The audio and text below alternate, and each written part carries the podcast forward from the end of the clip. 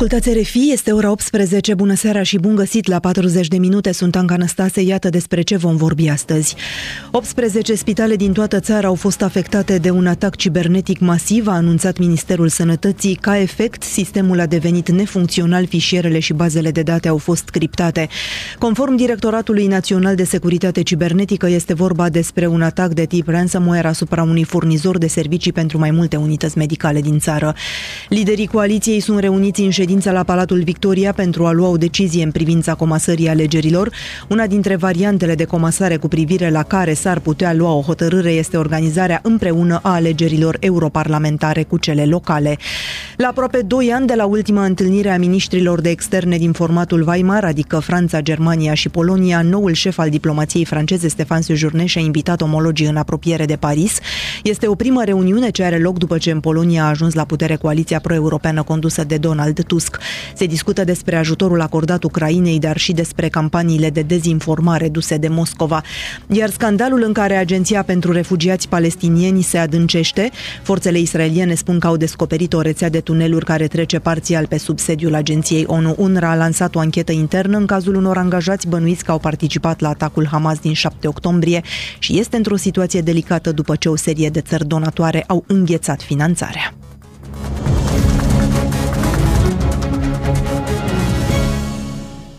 Sistemul informatic al mai multor spitale din București și din țară a fost astăzi ținta unui atac cibernetic care le afectează activitatea curentă. Conform Directoratului Național de Securitate Cibernetică, este vorba despre un atac de tip ransomware asupra unui furnizor de servicii pentru mai multe unități medicale.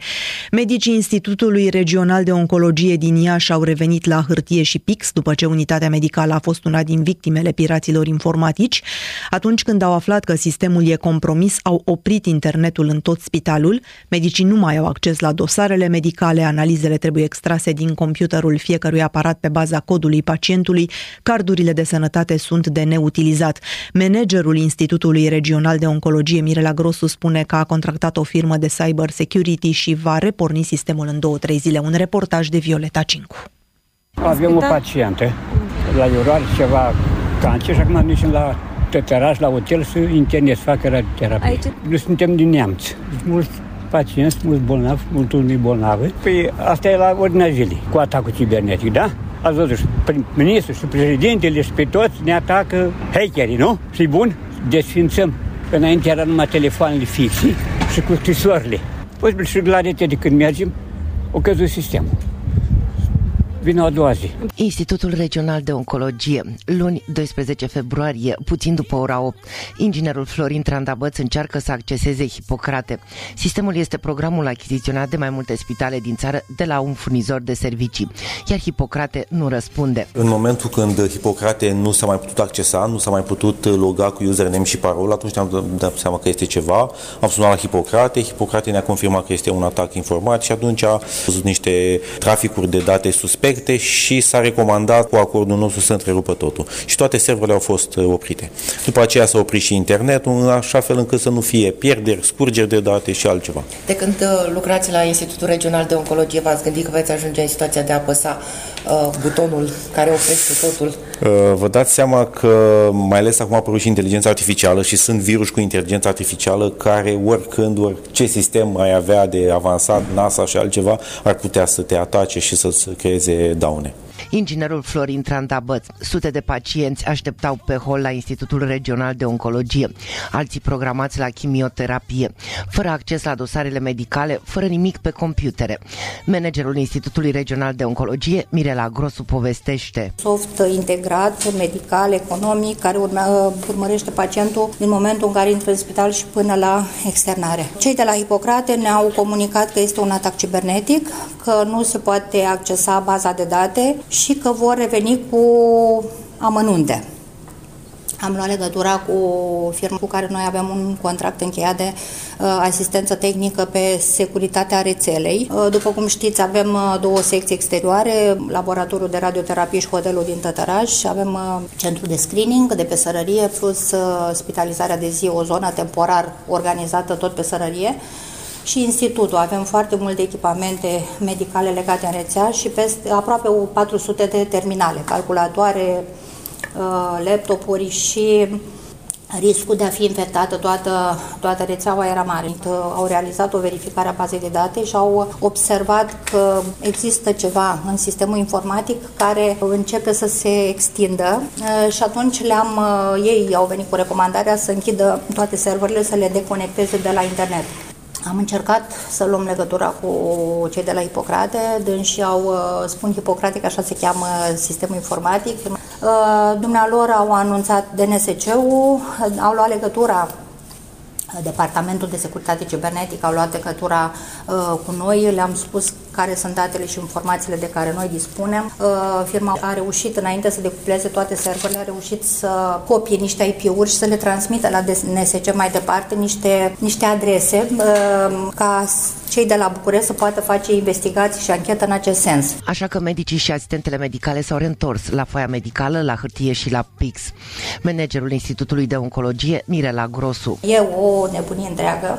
Uh, activitatea noastră s-a împărțit pe două fronturi. Unu, să încercăm să dăm drumul la activitatea medicală în așa fel încât să nu blocăm activitatea total. Știm toți că la noi la Institut Dunea, Mața, Miercuri este foarte aglomerat și atunci am uh, avut o ședință rapid cu toți asistenții șefi și șefii de departamente și le-am spus să, să lucreze ca în urmă cu niște ani, când lucram uh, cu pixul pe hârtie, adică recomandările de analize medicale s-au făcut pe foaie, s-au listat analizele din calculator, rezultatele tot pe foaie, în așa fel încât medicii să, să tra- uh, prescrie tratamente în continuare. S-au făcut internări de zi și internări continue, la fel pe foi, așa cum lucram și până avea la dispoziție așa de multe calculatoare.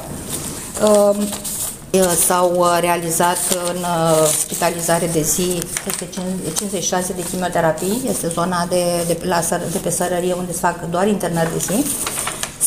S-au făcut 85 de internări de zi aici la institut și 45 de internări continue. Deci am încercat să nu trimitem pacienții acasă, dacă au venit la institut să poată beneficia de servicii medicale, acolo unde s-a putut reprograma uh, asistența medicală și pentru pacienții din Iași care pot să revină mâine, poimine când îi rechemăm. Uh, ce nu putem face?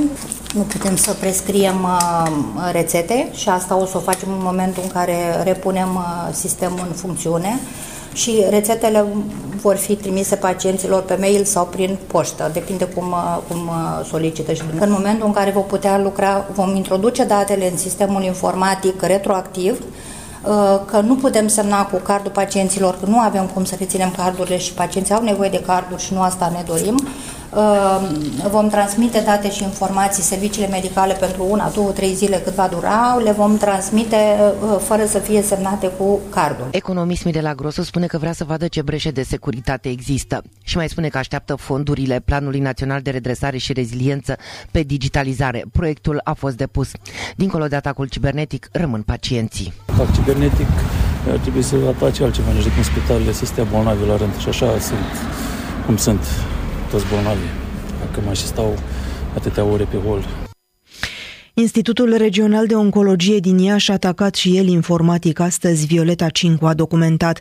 Atacul de acum scoate la iveală și o anumită vulnerabilitate pe care o are Sistemul Național de Sănătate în fața unor astfel de amenințări, comentează la RFI Nicolae Țăbrigan, cercetător științific la Academia Română și președinte al think tank-ului New Data Academy. Potrivit acestuia e de așteptat ca și alte instituții ce intră în categoria infrastructură critică să devină ținta unor astfel de atacuri. În primul rând, cele două atacuri sunt legate prin sensul în care fac parte din aceeași tipologie, adică e vorba de un atac ransomware. Hackerii infectează computerele sau rețelele informatice cu un software malware, adică un software rău, să spunem așa, care criptează datele sau uh, blochează accesul la sistemele informatice ale țintelor. După ce datele sunt criptate, câteodată accesul este blocat și de multe ori hackerii cer o răscumpărare, ransom, cum a fost în cazul Camerei Deputaților pentru a furniza cheie de decriptare și a, sau a debloca sistemul. Și răscumpărarea este de obicei solicitată în monedă digitală, evident pentru a acoperi urmele. De regulă în Bitcoin sunt foarte greu de detectat pentru că ați văzut, au apărut și știri publice că de fapt comanditarul ar fi fost altcineva și că hackerii ar fi discuși să ofere să colaboreze cu instituțiile statului pentru a identifica comanditar. Și aceste atacuri ransomware pot viza atât utilizatori individual cât și organizații. Dar cel mai important, nu orice organizație. Pentru că ne uităm, dacă, în cazul Camerei Deputaților, după care a urmat uh, spitale, toate aceste atacuri cibernetice se desfășoară asupra unor organizații speciale care intră în subcategorie de infrastructuri critice. Și aici intră spitalele, inclusiv uh, pentru că astfel de atacuri reprezintă o amenințare majoră la adresa securității naționale și a bunăstării publice. Și spun asta pentru că avem uh, în proximitatea noastră un război care evident se desfășoară nu doar uh, într-o manieră convențională, ci inclusiv sub o formă hibridă, uh, unde statele și actorii non-statali pot utiliza o combinație de mijloace militare, economice, politice sau informaționale pentru a obține anumite avantaje strategice. Și astfel de atacuri cibernetice pot deveni, în astfel de contexte, din ce în ce mai frecvente și sofisticate. E bine, dacă ne uităm la strict contextul nostru, atacul cibernetic asupra spitalelor, acest atac aruncă și o lumină asupra vulnerabilității sistemului nostru de sănătate în fața unei astfel de amenințări da, cibernetice. Subiectul nu trebuie tratat doar sub o drept o chestiune tehnică, ci și una socială și politică. Pentru că astfel de incidente uh, pot pune în pericol viețile pacienților, da? pot întârzia anumite proceduri interne de acolo. Și, în general, reprezintă o lovitură puternică asupra capacității sistemului de sănătate de a oferi îngrijire adecvată în timp util. Nu trebuie să ne panicăm, pentru că avem instituții responsabile care în acest moment lucrează. În urma unor astfel de atacuri, instituțiile responsabile lucrează pentru a reface infrastructura. Adică orice bază de date are și un backup. Uh, dacă acest backup este funcțional, el există, uh, el poate fi refăcut, dar acum problema e cât din acele informații pot fi recuperate. În plus, acest uh, atac mai sublinează și o problemă mai amplă sub aspectul securității naționale cibernetice. Spitalele nu sunt singurele entități vulnerabile la astfel de atacuri. Adică asta e un indicator asupra faptului că pot urma și alte infrastructuri critice. Trebuie să ne așteptăm și la atacuri asupra infrastructurii energetice, infrastructurii de transport sau de comunicații. Ele toate sunt expuse riscului de atac cibernetic. Și astfel de incident uh, ridică întrebări importante despre pregătirea noastră colectivă pentru a face față unor astfel de amenințări emergente și pentru a ne proteja securitatea și bunăstarea publică. Acum, ce trebuie să învățăm noi? Probabil că vor exista anumite discuții, vor exista anumite proceduri, adică instituțiile uh, ca parte a infrastructurii critice uh, vor fi sub o atenție mai sporită, mă aștept la asta, plus uh, mă aștept să existe inclusiv implementarea unor anumite cursuri de securitate cibernetică la nivelul personalului din acele instituții, care ar fi util extrem de util, inclusiv la nivel de instituții publice. Adică cum ne putem noi apăra, uh, ce trebuie să facem și ce nu trebuie să facem atunci când primim niște e mail dubioase.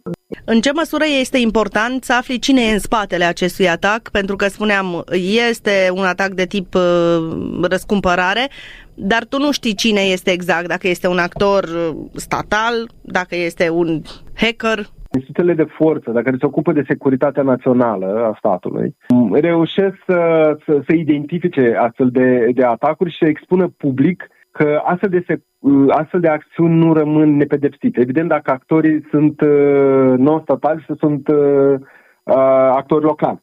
Problema e că atunci când sunt actori statali, comanditari din extern, care pur și simplu vor să testeze anumite uh, infrastructuri critice din afară, atunci apar probleme de depistare, pentru că comanditarul de obicei folosește proxy. Și atunci este greu pentru uh, instituțiile de resort să identifice sursa sau comanditarul exact al acestui atac. Deci, practic, el nu ajută atât de mult, în sensul în care doar dacă vrea să dea un semnal de de atenționare asupra celor care intenționează să, să, să meargă pe această cale, de a ataca niște instituții importante, de, de a face rău altor oameni. Că, până la urmă despre asta este vorba. Explicații Nicolae Țăbrigan, cercetător științific la Academia Română, intervievat de Andreea Oros. PSD și PNL încearcă să prostească electoratul cu ideea comasării alegerilor din acest an, iată ce declară la RFI eurodeputatul Dacian Cioloș, membru al formațiunii Reper în condițiile în care liderii coaliției au reluat astăzi negocierile pe acest subiect. Fostul premier Dacian Cioloș i-a spus lui Cosmin Rușcior că o eventuală comasare ar fi trebuit stabilită cu mai mult timp înainte. Bun, ideea în principiu uh, poate fi discutată, nu e una rea, dar lucrurile astea trebuiau decise din timp. Deci dacă uh, voiau uh, comasarea alegerilor locale cu europarlamentarele, asta trebuia decisă din timp. Sunt niște reguli care trebuie respectate și niște exigențe inclusiv pentru votanți. Pentru alegerile locale, din câte știu, cu șase luni înainte trebuie să ai domiciliul sau reședința în locul unde vei vota. Dacă ei anunță acum și se aplică și cele șase luni, asta înseamnă că cei care n-au știut și până în ianuarie uh, n-au făcut aceste demersuri, nu vor mai putea vota la, uh, la locale. Sunt și alte lucruri. Uh, vor trebui organizate, din câte știu eu, secții de votare separate pentru locale și europarlamentare. Deci povestea asta cu scăderea costurilor nu știu cât va Uh, cât va funcționa în, condi- în condițiile acestea. Ca să nu mai vorbim de mesaje, de conținut. Mie mi se pare că alegerile europarlamentare sunt foarte importante. Vorbim odată la 5 ani de obiectivele României la nivel european. Și atunci când nu avem obiective clar uh, definite și asumate și politic de cei care ne reprezintă acolo, vedem ce se întâmplă. Suntem, avem un comportament de asta de followers, ne uităm la ce zic alții, uh, nu prea avem idei, dar știm să criticăm Acum ar fi fost momentul să discutăm uh, subiecte importante pentru România în Uniunea Europeană.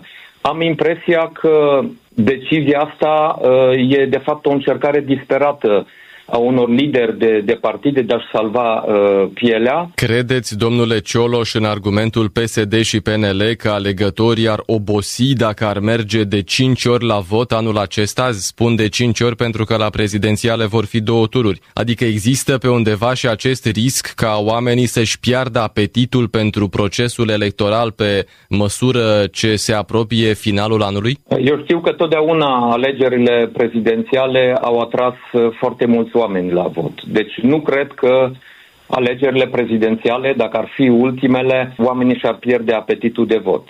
Dar, dincolo de asta, eu nu zic să nu se comaseze uh, alegeri, însă nu decizi așa pe ultima sută, pentru că vezi în sondaje că nu stai foarte bine, uh, vrei să perenizezi uh, coaliția asta care e împotriva intereselor românilor, oricât ar clama ei, uh, de fapt, uh, stabilitate la guvernare, reforme și așa mai departe, nu s-a făcut nicio reformă. Până acum se decide pe picior, pe ultima uh, sută de metri și, de fapt, e, e, e ideea despre cum să împarți puterea. Deci decizia asta de comasare a europenelor cu uh, localele uh, a venit pe ultima sută de metri pentru că și-au făcut niște calcule și și-au dat seama că asta uh, le-ar putea salva pielea. Sigur, se pot discuta de acum Uh, dacă comasăm, uh, eu știu, parlamentare cu uh, primul tur la prezidențiale sau, eu știu, la fel cu localele, puteau fi discutate cu parlamentarele și așa mai departe, pentru că au loc în toamnă aveam timp să ne, uh, să ne pregătim. Ca să nu mai vorbim de uh,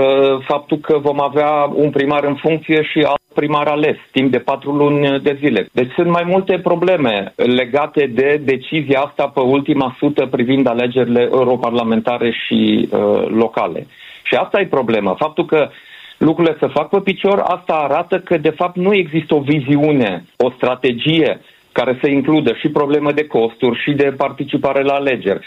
Astea sunt argumente care sunt scoase pe, pe ultima sută de metri ca să justifice o decizie care în spate are cu totul alte uh, obiective. Și, de fapt, ipocrizia asta enervează pe mulți uh, oameni și face că politicienii au din ce în ce mai puțină încredere din partea uh, cetățenilor. Și asta slăbește prezența la vot. Nu fatigul sau oboseala vis-a-vis de democrație. Mulți oameni cred în democrație, dar când îi lasă să exprime și îi, nu iei de proști, dar când vii cu povești din astea la televizor și de fapt e evident că obiectivele sunt altele, pentru că e evident lucrul ăsta. Ce vedem acum? Că discută nu doar cum să facă alegerile, să comaseze alegerile, dar cum să-și împartă diferitele funcții dacă vor rămâne în continuare la guvernare, inclusiv ideea prostească de a împărți în două funcția de președinte, ca și cum nu le mai pasă de fapt de alegeri. De ce vor vota cetățenii? Ei își împart uh, și funcția de președinte în două, nu știu cum o să facă asta, că trebuie să-și dea demisia președintele care e în, în funcție, convinși că de fapt o să-i scoate pe oameni la vot cu arcanul și oamenii vor vota cum crede ei. Deci ce încredere să mai aibă oamenii în politicieni și în democrație când vedem pe față cum încearcă să prostească uh, electoratul cu genul ăsta de discuții. Una să discută în birou și alta vii și spui în fața microfonului. Un alt argument, domnule Cioloș, adus de coaliția PSD-PNL este că asemenea comasări de alegeri au loc și în alte țări, regulat și chiar și în acest an. Stă în picioare? Păi, uh, tocmai asta e cuvântul cheie. Au loc regulat, adică oamenii sunt informați. Uh, există o tradiție acolo legată de genul ăsta de, de comasări. Se întâmplă deja de uh, mai multe mandate lucrul acesta. Oamenii sunt informați, știu la ce să se aștepte. Lupta împotriva dezinformării ruse, dar și susținerea Ucrainei sunt două dintre subiectele discutate în apropiere de Paris de miniștri de externe din Franța, Germania și Polonia. Noul șef al diplomației franceze, Stefan Sejourne, a dorit să aibă o reuniune Weimar în apropierea capitalei franceze. Înainte de această întâlnire, președintele Macron l-a primit la Palatul Elize pe premierul polonez Donald Tusk. O bucurie s-a exprimat Macron după anii tensionați diplomatic din timpul fostului guvern național jurnalist polonez. Cei doi au vorbit despre securitatea din Europa într-un moment în care posibila reîntoarcere a lui Donald Trump la Casa Albă poate amenința solidaritatea transatlantică. Cristina Teaca a urmărit subiectul în direct acum cu noi din redacția de la Paris. Bună seara, Cristina! Bun găsit, ori welcome back, i-a adresat președintele francez premierului polonez Donald Tusk, primindu-l la Palatul Elize. De partea sa, Donald Tusk a explicat că dorește să revitalizeze relația și să redinamizeze triunghiul Weimar, grupul pe care îl formează Franța, Germania și Polonia. De altfel, ministrii de externe din aceste trei state s-au întâlnit în apropiere de Paris, iar prim-ministrul polonez se va afla în această seară la Berlin, unde va fi primit de cancelarul german Olaf Scholz. Președintele Emmanuel Macron a anunțat că pregătește un nou tratat bilateral cu Polonia pentru a-l înlocui pe cel din 1991. Liderul francez a insistat pe necesitatea de consolidare a industriei de apărare din Europa, în special pentru a putea furniza echipamente strategice și muniție Ucrainei. Acest lucru ar permite Europei să devină o putere în sectorul securității și al apărării complementare NATO însă, este de părere liderul francez. Ideea franceză revine constant în actualitate, în special în acest an electoral american, în eventualitatea în care Donald Trump a revenit la Casa Albă, de partea grupului Weimar, ministrii din Franța, Polonia și Germania vor să coopereze mai bine pentru a bloca operațiunile străine de dezinformare ce vin dinspre Rusia, după cum uh, precizează șeful diplomației franceze Stefan Sejourne. Noi atacuri informaționale au fost lansate de Moscova în aceste trei state, afirma în weekend responsabilul francez și explică faptul că a fost utilizată aceeași strategie de destabilizare în toate cele trei țări. Ministrul Stefan Sejourne susține că există operațiuni latente, dar care pot fi activate în orice moment, în oricare din cele trei state, în special în timpul unor alegeri. Ideea este de a diviza opinia publică, în special în ceea ce privește ajutorul pe care Uniunea Europeană îl acordă Ucrainei în războiul dus împotriva Rusiei. În ziua în care și-a preluat mandatul, Stefan Sejourne afirma că a ajuta Ucraina înseamnă garantarea victoriei democrației, motiv pentru care, de altfel, Prima deplasare pe care a făcut-o în străinătate a fost la Kiev înainte să meargă la Berlin și Varșovia. Paris, Berlin și Varșovia cred că o cooperare mult consolidată în cadrul grupului Vermar este o modalitate de a îmbunătăți poziția Europei pe scena internațională. Contează poziția lor geografică, sunt trei state din Europa de vest, Europa centrală și Europa de est, iar în plan demografic Ele reprezintă circa 200 de milioane de locuitori, aproape jumătate din populația Uniunii Europene. Continuăm împreună. Kievul denunță distrugerea deliberată a cerealelor ucrainene de agricultori polonezi la frontiera comună. Fermierii au blocat granița cu Ucraina și au aruncat pe șosea grânele destinate Uniunii Europene. Viceministrul Economiei și Comerțului din Ucraina se teme că în lipsa unei reacții a autorităților de la Varșovia, banda care a blocat frontiera ar putea la fel de bine să înceapă să ucidă ucraineni doar pentru că sunt ucraineni și am citat citat aici. Cristina, te rog. La sfârșitul săptămânii trecute, agricultorii polonezi au blocat mai multe puncte de trecere a frontierei cu Ucraina, dar și diverse șosele din țară pentru a protesta împotriva concurenței ucrainene. Varșovia ia în calcul să impună noi restricții, noi restricții produselor agricole ucrainene. Agricultorii au protestat în mai bine de 250 de puncte de-a lungul Poloniei și au blocat circulația rutieră cu ajutorul tractoarelor. Pe alocuri, ei au aruncat cereale în mijlocul șoselei și le-au acoperit cu drapelul Uniunii Europene pentru a protesta astfel împotriva concurenței pe care, spun ei, o reprezintă Ucraina. Nu avem altă opțiune, spunea unul dintre protestatari care cerea Uniunii Europene să interzică cerealele, dar și zahărul ucrainean. Duminică, agricultori polonezi au oprit un camion ce transporta cereale ucrainene imediat după ce trecuse frontiera. Protestatarii au împrăștiat pe șosea conținutul camionului. Poliția poloneză a anunțat că studiază întreaga chestiune. Parchetul polonez a anunțat luni că a deschis o anchetă. Nu trebuie, nu trebuie uitat că Polonia este unul dintre cei mai mari susținători militare Ucrainei de la începutul invaziei ruse.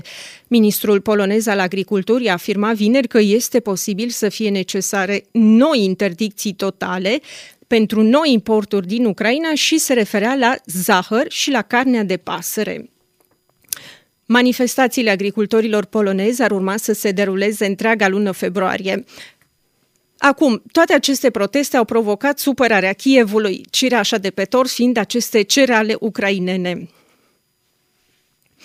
Pentru viceministrul economiei și comerțului din Ucraina, asistăm la o nouă escaladare a violențelor la granița noastră comună.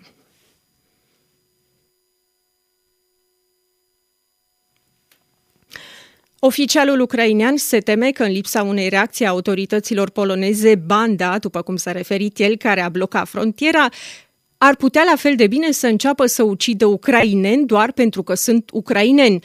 Viceprim-ministra Ucrainei spune că este dureros să vadă cereale ucrainene aruncate pe șosea.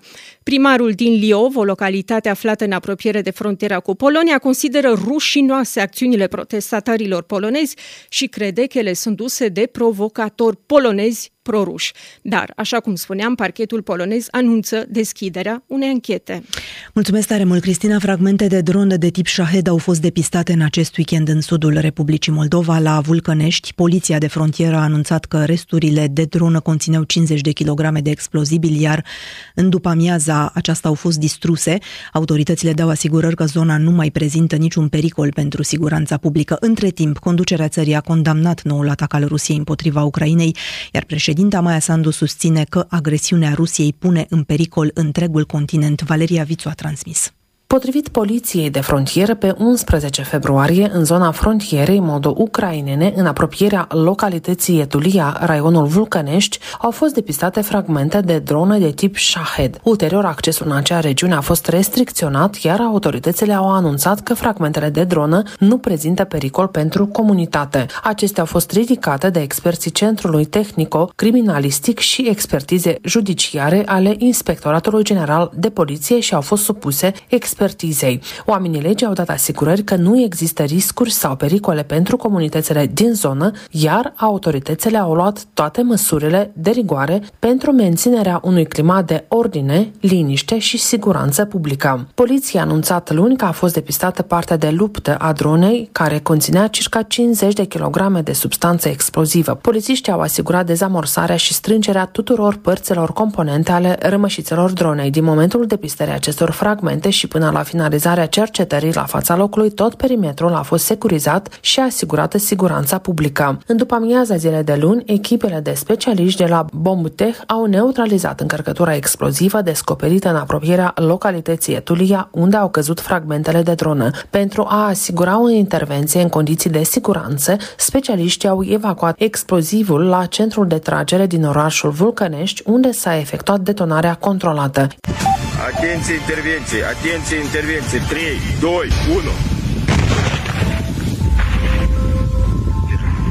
Poliția precizează că este important de menționat că zona în care au fost depistate fragmentele de dron a fost complet curățată și nu mai prezintă niciun pericol pentru siguranța publică. Între timp, conducerea Republicii Moldova a condamnat noul atac al Rusiei împotriva Ucrainei. Președinta Maia Sandu susține că războiul Rusiei împotriva Ucrainei lovește aproape de casă în Moldova din nou, iar descoperirea resturilor de dronă Shahed în sudul Moldovei servește astăzi ca un alt memento dur al realității sumbre cu care ne confruntăm, spune Maia Sandu. Agresiunea Rusiei pune în pericol întregul continent. Sprijinul pentru Ucraina trebuie să continue, a scris președinta pe platforma X. Și premierul Dorin Recean a condamnat ferm recentele atacuri nejustificate ale Rusiei împotriva Ucrainei care au afectat din nou Moldova. Siguranța este asigurată și nu există riscuri pentru comunitățile locale, a fost mesajul premierului Dorin Recean. Trebuie spus că în noaptea de 9 spre 10 februarie, fragment fragmente de dron au căzut pe teritoriul Republicii Moldova după un atac asupra regiunii Ismail de pe teritoriul Ucrainei în apropierea de frontiera cu Republica Moldova. Resturile depistate ar fi una dintre dronele doboruite de sistemul antiaerian ucrainean. De la începutul războiului în țara vecină, în nordul Republicii Moldova, la granița cu Ucraina, au fost depistate mai multe resturi ale rachetelor doborite de sistemul antiaerian ucrainean. Valeria Vițu din Chișinău pentru RFI. Schimb dur de replici între Israel și UNRWA, Agenția ONU pentru Refugiații Palestinieni, după ce armata israeliană a descoperit un centru informatic al Hamas sub sediul agenției din Gaza City. Șeful agenției, Filipe Lazarini, a scris pe rețeaua X că nu putea ști de acest centru și că personalul său a părăsit sediul din Gaza City după ce armata israeliană a intrat în enclavă. În replica, ambasadorul Israelului la ONU a scris tot pe X nu este adevărat că nu știai, ci că nu ai vrut să știi. Ambasadorul îi cere demisia lui Lazarini și susține că l-a implorat să facă o cercetare amănunțită a tuturor locațiilor UNRWA din Gaza, dar că acesta a preferat să se uite în altă parte. Ana Maria Florea Harrison are detalii. În centrul informatic subteran, IDF a descoperit de asemenea spații de locuit pentru teroriștii Hamas care operau serverele sub acest sediu UNRWA, în care Israelul nu s-ar fi gândit inițial să caute, cu atât mai puțin să-l transforme în ținta unui atac aerian, scrie Times of Israel. Televiziunile israeliene au difuzat un video al armatei în care militarii arată ce au găsit în acest centru Hamas. Să-l ascultăm pe colonelul Beni Aron, comandantul diviziei 401 a IDF. Înregistrarea cu acesta a fost difuzată de televiziunea I-24. Suntem în acest moment la sediul UNRWA din Gaza. UNRWA își gestionează operațiunile zilnice din această locație. Puteți vedea centuri explozive, grenade, puști, o mare varietate de arme și explozivi. Toate acestea sunt în birourile UNRWA care au oferit acoperire organizației teroriste Hamas zi de zi, înainte și după începutul războiului. Hamas se folosește de UNRWA pentru a ne ataca forțele armate și civilii. נותנים להם כדי לתקוף את כוחותינו, כדי לתקוף מכאן את אזרחי ישראל. După difuzarea acestor imagini, șeful UNRWA, Filip Lazarini, a răspuns pe X. UNRWA nu știa ce se află sub sediul său din Gaza. UNRWA afla din presă informații privitoare la un tunel sub sediul său din Gaza. Personalul UNRWA și-a părăsit sediul din orașul Gaza pe 12 octombrie, în urma ordinelor de evacuare israeliene și pe măsură ce bombardamentele s-au intensificat în zonă. Nu a mai folosit acea locație de când a am părăsit-o și nici nu avem cunoștință de vreo activitate care ar fi putut avea loc acolo. În vremuri fără conflict activ, UNRWA își inspectează locațiile în fiecare trimestru. Ultima inspecție pentru acest sediu din Gaza a fost finalizată în septembrie 2023. UNRWA este o organizație umanitară care nu are expertiza militară și de securitate și nici capacitatea de a efectua inspecții militare. Recentele informații apărute în media au nevoie de o anchetă independentă care în prezent nu este posibilă, având în vedere că în Gaza este o zonă de război activă, a mai spus șeful UNRWA. Departamentul israelian de coordonare a activităților guvernamentale în teritoriile Iudea și Samaria, cunoscut sub acronimul COGAT, a reacționat de asemenea pe X scriind Săpatul unui tunel durează mai mult de patru luni. Am invitat în alți oficial ONU să vadă ce se petrece, iar în timpul întâlnirilor anterioare cu dumneavoastră și alți oficiali ONU am declarat că Hamas folosește sediul UNRWA, a scris instituția într-un tweet. Ați ales să ignorați faptele astfel încât să puteți încerca mai târziu să le respingeți, a adăugat Kogat. Ministrul de externe israelian a respins afirmația lui Lazarini că nu cunoștea prezența sediului Hamas ca fiind nu doar absurdă, ci și un afront la adresa bunului simț și a reiterat apelurile către șeful UNRWA să demisioneze.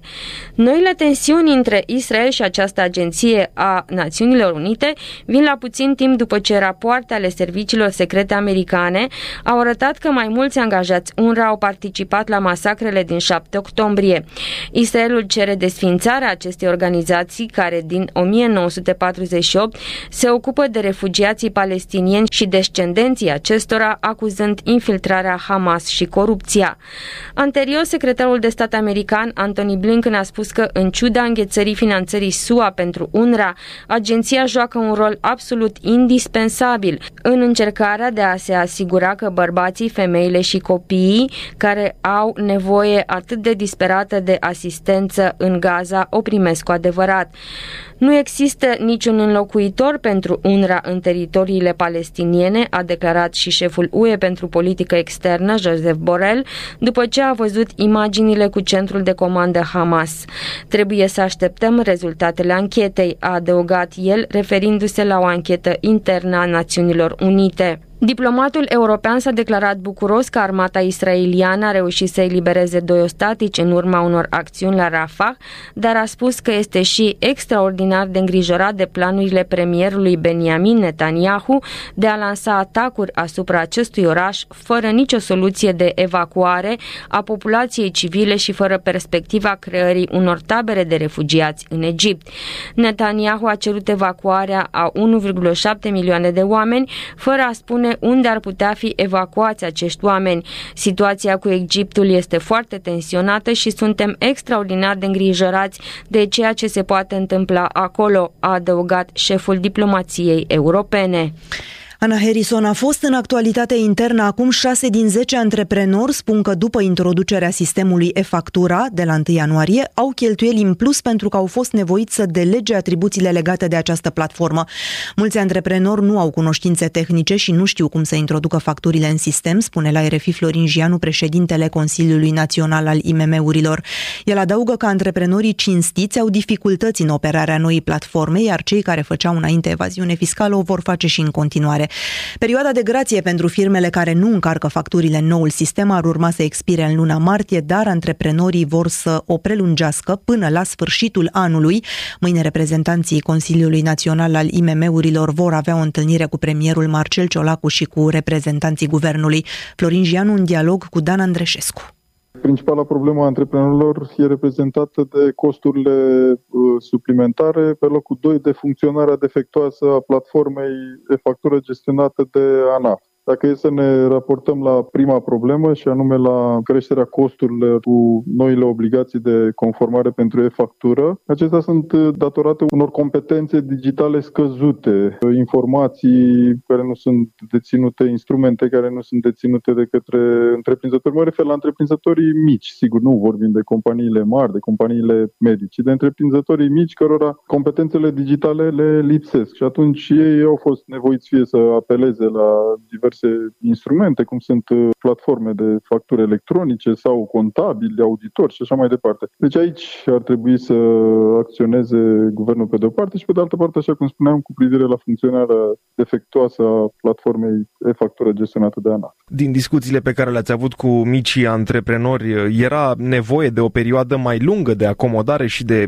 informare în acest sens? Uh, evident că era o nevoie de o perioadă mai lungă de informare. Acum suntem unde suntem, suntem în punctul acesta. Credem noi că una dintre soluțiile pentru problemele cu care se confruntă mici întreprinzători e reprezentată de informări, workshop-uri, tutoriale pe care ANAF să le facă în teritoriu, nu să le facă la nivel central sau la nivelul președintelui ANAF sau a ministrului de finanțe, nu, să le facă în teritoriu, în fiecare județ, să informeze întreprinzătorii ce înseamnă această factură, cum poți lucra, cum poți să-ți minimizezi costurile. Aceasta e o, un răspuns. Al doilea e să prelungim uh, perioada pentru care întreprinzătorii mici, micro întreprinderile sau întreprinderile mici să nu fie amendate, să o prelungim până la sfârșitul anului, tocmai pentru că am văzut un grad mare de, de conformare, numai că greșeli vor mai apărea cu siguranță și ar trebui să, să plătească întreprinzătorii uh, mici pentru acest lucru. Și nu în ultimul rând uh, o soluție pe care noi am uh, înaintat în spațiu public și o să o facem și mâine la întâlnirea cu premierul, e aceea unor vouchere de digitalizare pentru întreprinzătorii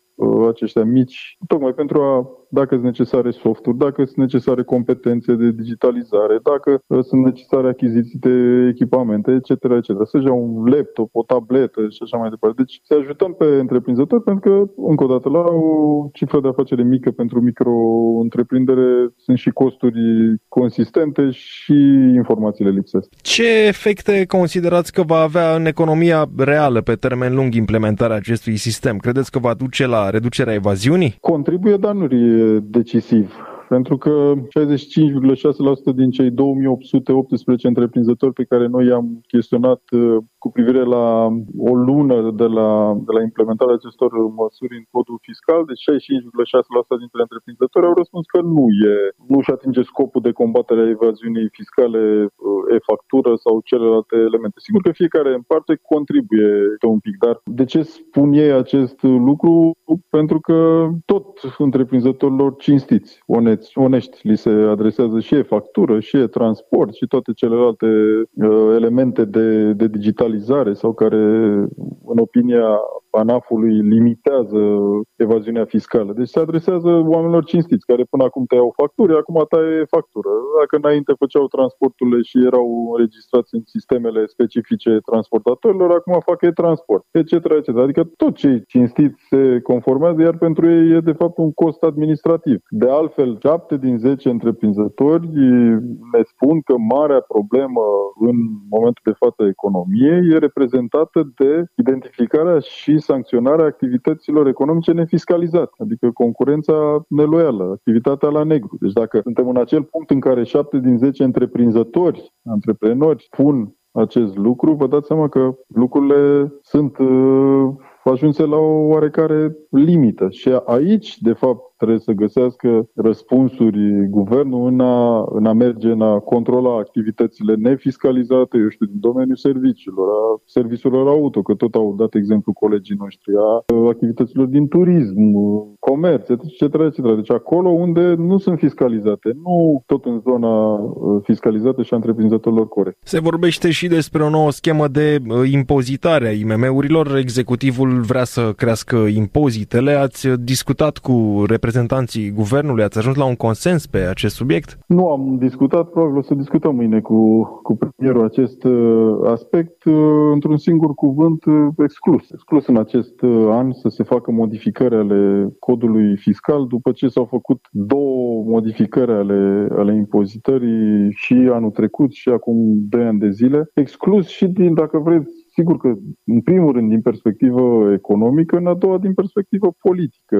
Nu cred că aceste discuții fac bine spațiului public care s-ar putea să devină mai extremist, dacă e un, un termen de comparație pentru extremism. Deci cred că ar trebui să fim mai, mai atenți cu declarațiile publice, să avem mai multe analize, să găsim vocea comună care să transmită și Comisiei Europene ce poate și ce nu poate face România în, în acest moment, dat fiind contextul de care am vorbit, adică două modificări după 2 ani de zile, dar și cinci rânduri de, de alegeri și perspectiva unui, unui an care ar trebui să fie un an uh, stabil și al uh, nemodificărilor uh, fiscale. Da, pentru că până la urmă lipsa de predictibilitate îi uh, descurajează pe antreprenori, fie să-și deschidă firme la noi, fie să le păstreze pe cele deja existente. Lipsa de predictibilitate face cel mai rău, adică indiferent de ce măsuri ai luat, dacă ai avea o predictibilitate pe următorii 5 ani, 10 ani de zile și ai spune, în România impozitarea e în felul următor. Sigur, îți convine să faci afaceri, faci afaceri. Nu-ți convine, închizi, te duci în altă parte. E alegerea ta. Dar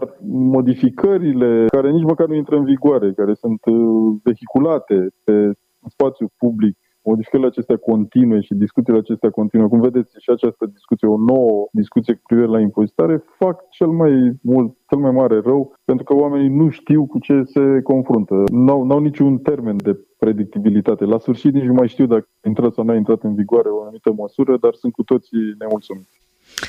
Florin Gianu este președintele Consiliului Național al IMM-urilor.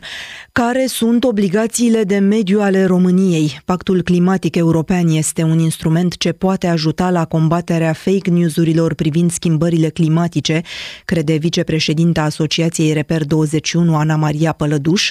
Organizația ei este coordonatorul național al Pactului climatic în România.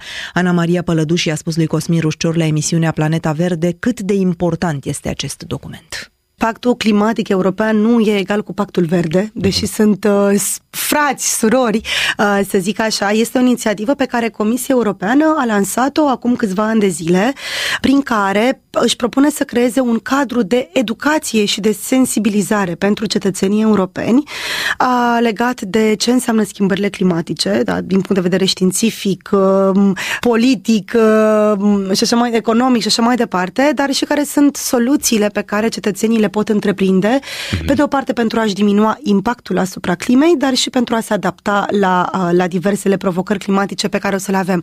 Deci nu este un cadru care impune neapărat ținte. Avem multiple ținte la nivel european legat de, de exemplu, de reducerea emisiilor de gaze cu efect de seră. Trebuie să le reducem cu 55% până în 2030, să fim neutri în carbon până în 2050. 2050 Recent, da. președinta Comisiei a anunțat că până în 2040 a anunțat noi ținte că trebuie să reducem cu 85% dacă nu mă înșel.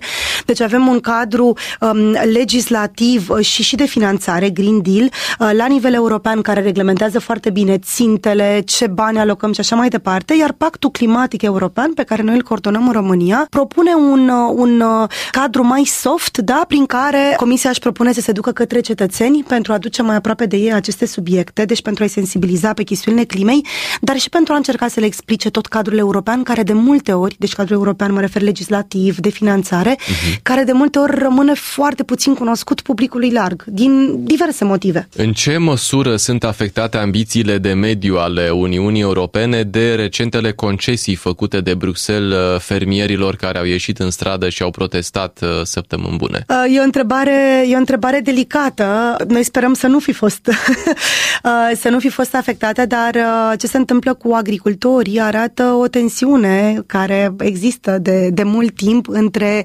uh, sfârșitul lunii versus sfârșitul lumii, da? Cum îmbinăm uh, niște deziderate și niște presiuni economice cu cele ecologice și climatice și de multe ori pe termen scurt lucrurile acestea nu sunt evidente, cu atât mai mult dacă ele nu sunt însoțite de o informare și de o punere la masă a părților implicate și doar mergem cu măsuri către ei, cum s-a întâmplat, mm-hmm. de exemplu, și cu mișcarea Gilets Jeunes în Franța, da? Acum 2-3 ani, de, 2 ani, cred, când li s-a impus cote mai ridicate pentru benzină, dacă nu avem întâi o masă de negociere și de înțelegerea pozițiilor, pe termen scurt riscăm astfel de, de confruntări foarte mari și să apară în diverse, în diverse domenii. Revenim la Pactul Climatic European. România ce obligații are de fapt? În ceea ce privește pactul nu există obligații, uh, există, să zic așa, recomandări cel mult. Noi ca și asociație am fost uh, selectați de către Comisie pentru a coordona activitățile pactului uh, și avem acest rol începând de anul trecut din septembrie până anul viitor, în lunile, luna mai-iunie și avem ca responsabilitate, să zic așa, și noi împreună cu o echipă de ambasadori despre care probabil o să vorbim, să încercăm să ne adresăm cât mai mult cetățenilor cetățenilor de la noi din țară, pe de o parte pentru a încerca să, așa cum spuneam și mai devreme, să le explicăm, să facem alfabetizare climatică, mai ales că există încă un nivel foarte mare de neîncredere vis-a-vis de acest, de acest subiect, de multe persoane care pun în chestiune un consens științific, da, uh-huh. legat de faptul că clima se schimbă, avem uh, un fenomen de încălzire globală care este absolut demonstrat și agreat științific, fără în unanimitate, deci avem multe persoane care nu neapărat că nu cunosc ce se întâmplă și ce se va întâmpla și cum ne putem adapta, sunt foarte multe persoane care din diverse motive nu cred. E un nivel de mhm. dezinformare mm-hmm. foarte, foarte mare pe acest subiect. Contează cu siguranță și cine sunt purtătorii de mesaje. Aceasta, Veți avea această aceasta. rețea de ambasadori climatici. Cine Absolut. sunt ei? Cum îi alegeți? Cine um, îi alege, de fapt? Nu îi alegem noi. Uh, ei sunt aleși de către uh, Comisia Europeană și este un apel care se lansează în fiecare an la nivelul fiecărui stat membru. De fapt, e un apel european. Uh, el e promovat în fiecare stat membru și, practic, orice cetățean din țara noastră care are o experiență și preocupare pentru subiectele climatice, de exemplu, poate să fie, uite că vorbeam un agricultor da, mm. care crede cu ardoare în importanța agriculturii ecologice pentru a combate schimbările climatice și pentru a se adapta. De exemplu, promovează agroecologia. Poate să candideze în toamnă, da, să devină ambasador al Pactului Climatic European în România. Sunt persoane publice? Foarte puțin. Mm-hmm. Aici este o provocare, pentru că uh, încercăm să ducem alături de noi persoane publice, de exemplu, jurnaliști, blogări, influenceri, dar uh, nu nu s-au legat. O posibilă provocare poate să fie și legat de faptul că toți influencerii pe care îi vedem pe rețelele sociale sau la televizor, VIP-uri și așa mai departe, păi astfel de subiecte nu fac parte din discursurile lor. Din nou, nu blamăm, dar sunt persoane care poate, da, nu știu, da. nu, nu vine nimeni către ei să le propună un astfel de parteneriat. Noi nu am făcut-o, recunosc, da? Dar um, o mobilizare, de exemplu, a unor persoane cunoscute um, ar putea să aducă o valoare adăugată.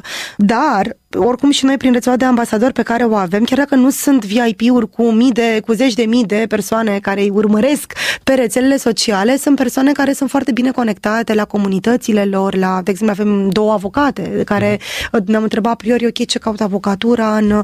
Nu, sunt persoane care vor să aducă subiectele legate de climă și procese climatice în domeniul juridic. E o inițiativă absolut foarte binevenită și care ele au o capacitate, de exemplu, de a aduce astfel subiecte în zona profesională a avocaturii și în zona juridică foarte bună, poate mai bună decât un influencer.